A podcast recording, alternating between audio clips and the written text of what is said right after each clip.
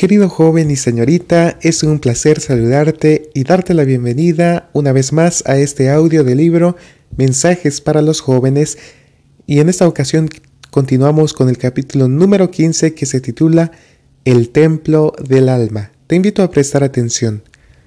La obediencia fiel a los requerimientos de Dios tendrá una sorprendente influencia para elevar, desarrollar y fortalecer todas las facultades del hombre. Los que en su juventud se han entregado al servicio de Dios llegan a ser hombres de sano criterio y agudo discernimiento. ¿Y por qué no habría de ser así? La comunión con el mayor maestro que ha conocido el mundo fortalece el entendimiento, ilumina la mente y purifica el corazón, eleva, refina y ennoblece al hombre entero.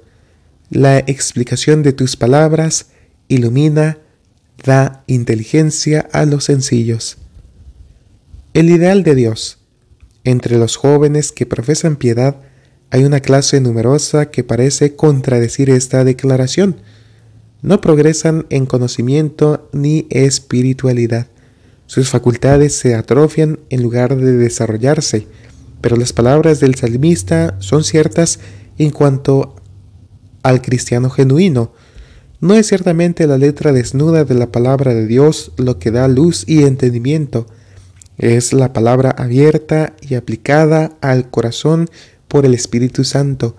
Cuando un hombre se convierte de veras, se hace hijo de Dios, participante de la naturaleza divina. No solo renueva el corazón, sino que se fortalece y vigoriza el intelecto.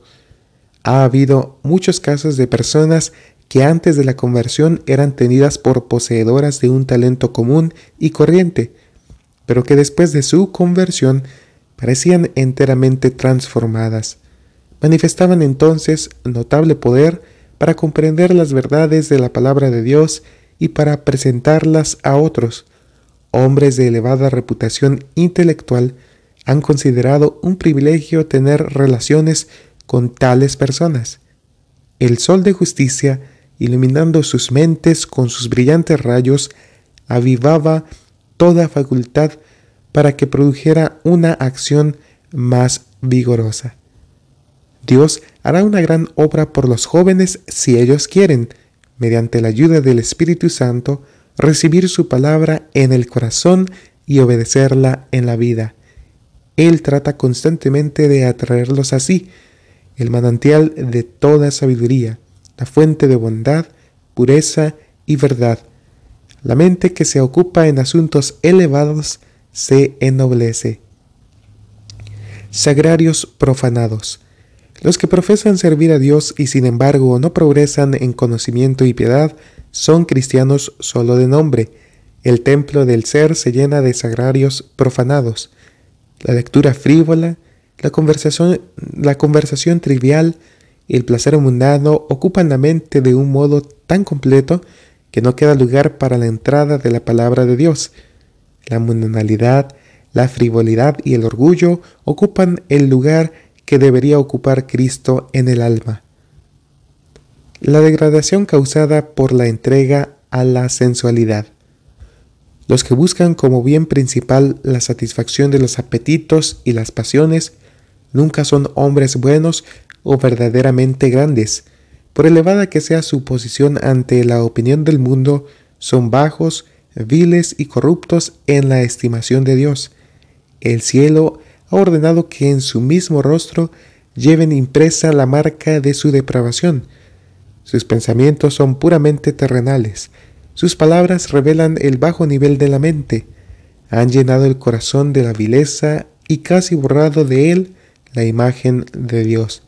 La voz de la razón ha sido ahogada y el criterio se ha pervertido. Cuán enteramente degradan la naturaleza del hombre las prácticas sensuales. Cuando se somete la voluntad a Satanás, a cuán grandes profundidades del vicio y la locura descienden los hombres. En vano llama la verdad al intelecto, pues el corazón se encuentra en oposición a sus puros principios ayuda en la tentación. Por medio de la fe y la oración, Todos pueden cumplir los requisitos del Evangelio. Nadie puede ser forzado a transgredir. Primero tiene que ganarse el consentimiento propio. La persona tiene que proponerse cometer el acto pecaminoso antes que la pasión pueda dominar o la razón a la razón o que la iniquidad triunfe sobre la conciencia. No importa cuán fuerte sea la tentación, no es excusa para el pecado. Los ojos del Señor están sobre los justos y atentos sus oídos al clamor de ellos. Joven tentado, clama a Jehová, arrójate indefenso e indigno sobre Jesús y reclama su promesa pura. El Señor escuchará.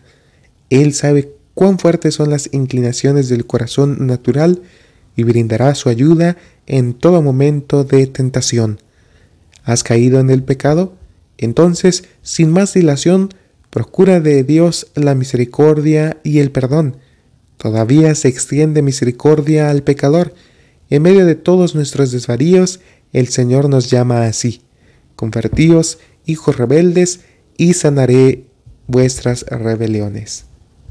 Bien, con esto finalizamos el capítulo número 15 que se titula El templo del alma.